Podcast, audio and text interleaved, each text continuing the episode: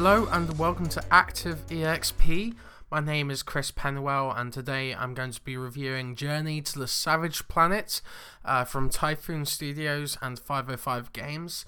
First thing I want to say is that I received a review code from 505 Games, so thank you so much for the for the review code. And uh, let's get on with the review.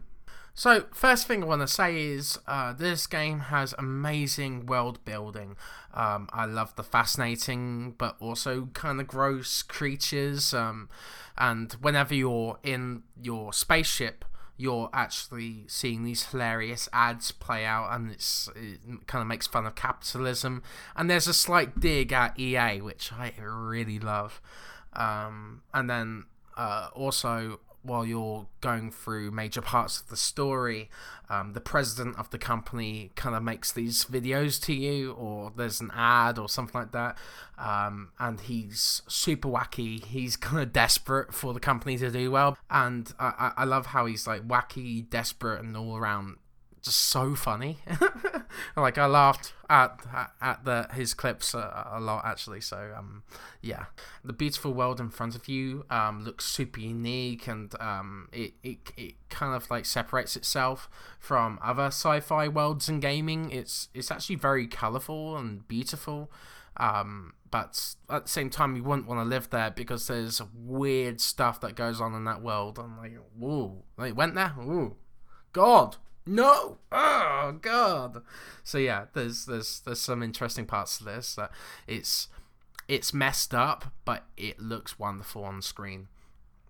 Especially when you got that big vista in front of you and you're like whoa that's amazing. Um, and then uh, what rounds it all out is the voiceover from the AI, and uh, they give it, it, gives you insights and jokes about the creatures and objects you scan. So um, you have the, you have this object um, that you can use called uh, like a scanner or something like that, and then you could just scan things around you, kind of like No Man's Sky in a way um, and you could find out different the the weaknesses of different creatures, and then um, you can find out some lore bits uh, from the objects you scan. So it's really cool. And the the main premise, I guess I'll say, is that uh, you are an explorer for this company and uh, you, you you have tons of debt.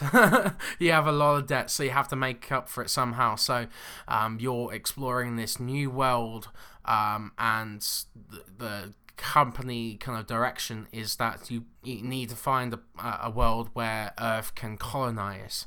Um, so you're one of many people, I'm guessing, that is going off into space and trying to find different places. But anyway, yeah, you're you're this kind of like pilots stranded, and uh, you have to find different parts of the world. You have to, and um, one of the key parts of the game is that there's this underlying mystery going around that there's actually civilization on this planet and your president is going nuts over it. He's like, "Oh my god, uh, there's, there's, there's colonized there's there's people with intelligence on this planet. Oh my god, find out more, find out more, right? So that's what you're doing.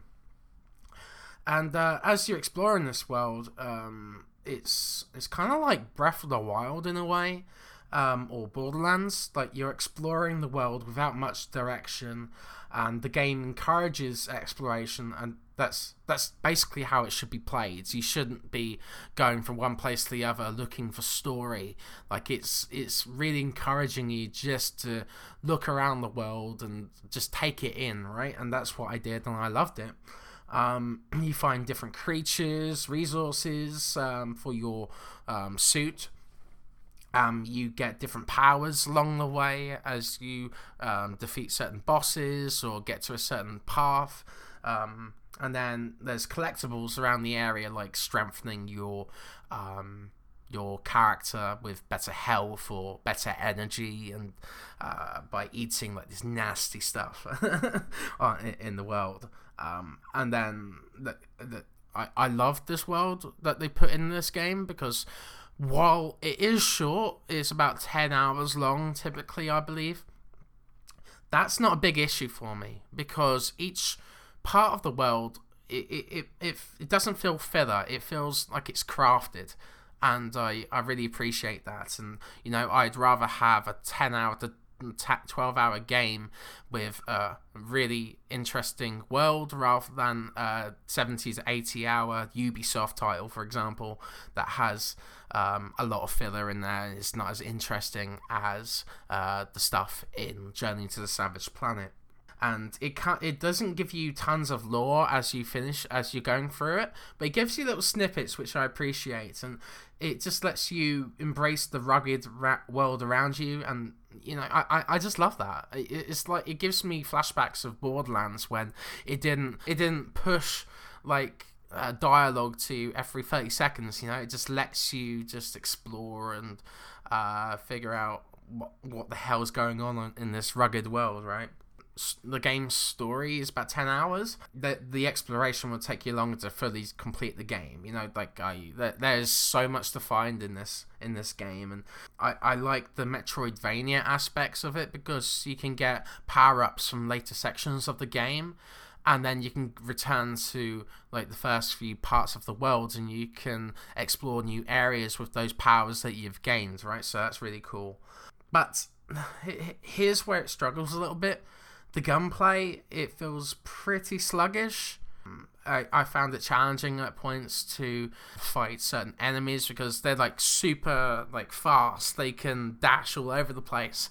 But the problem is your gun is so sluggish and it's hard to react um, to these fast characters. So it's kind of like, oh, what do I do here?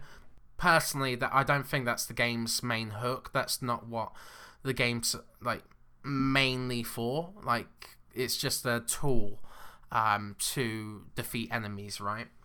I do like the bosses though. Uh, it requires some force and while few and far between in the game, I, I, I actually thought they felt like an event. You know, they, these creatures are really well designed, and I, I love the arts of each uh, uh, each one of them. And I don't know, I, I just I just really enjoyed beating these bosses and uh, getting further into the game. So that's that.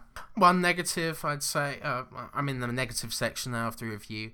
Um, I didn't like the annoying music it repeats this like 30 second loop over and over again. It feel it sounds like a like a western kind of loop you know like in those western kind of games but i just i just didn't dig it and it it plays every single time when uh, you're coming across combat so that's super frustrating and i hope they fix that. Um, i can't unequip the item in the left hand. It it's just kind of like a me thing, I guess, but it kind of sets off my OCD as I don't need the item all the time and it covers the screen, so I'd rather just unequip that hand and just leave that section of the body like away, right? co-op. It, it this game does have co-op, but it does not save the progress of the partner. So what's the point? You know, like if if you're playing through this game and you're finding new areas and it's all about exploration, like you don't want that to fizzle out you know? Like you you don't want to go back to those areas again because the magic's kind of gone. So what's the point of co-op? You know um and then uh, i guess the biggest negative of the game is that the, the there's a disappointing ending. Kind of like borderlands again it felt super anticlimactic after all the build up of the game so I don't know. That that was a bit that was a bit of a disappointment, but uh, hopefully with a sequel, um, they'll be able to uh, create a better story and um, a better ending. Because like I, I enjoyed the journey to the to the end of the game. Actually, I I, I found the lore super interesting and it hooked me. Um, but with that mystery of like what's going on in the planet, but it just failed spectacularly at the end. Uh, so overall, the, despite the annoying music and the co-op being a wasted mode, um, I loved my time with the game. It's its world is jam packed with personality. It doesn't have filler. Uh, the bosses are fun. I I just love exploring this world, and um, I I can't wait to go back to it and play play some more of it. Right.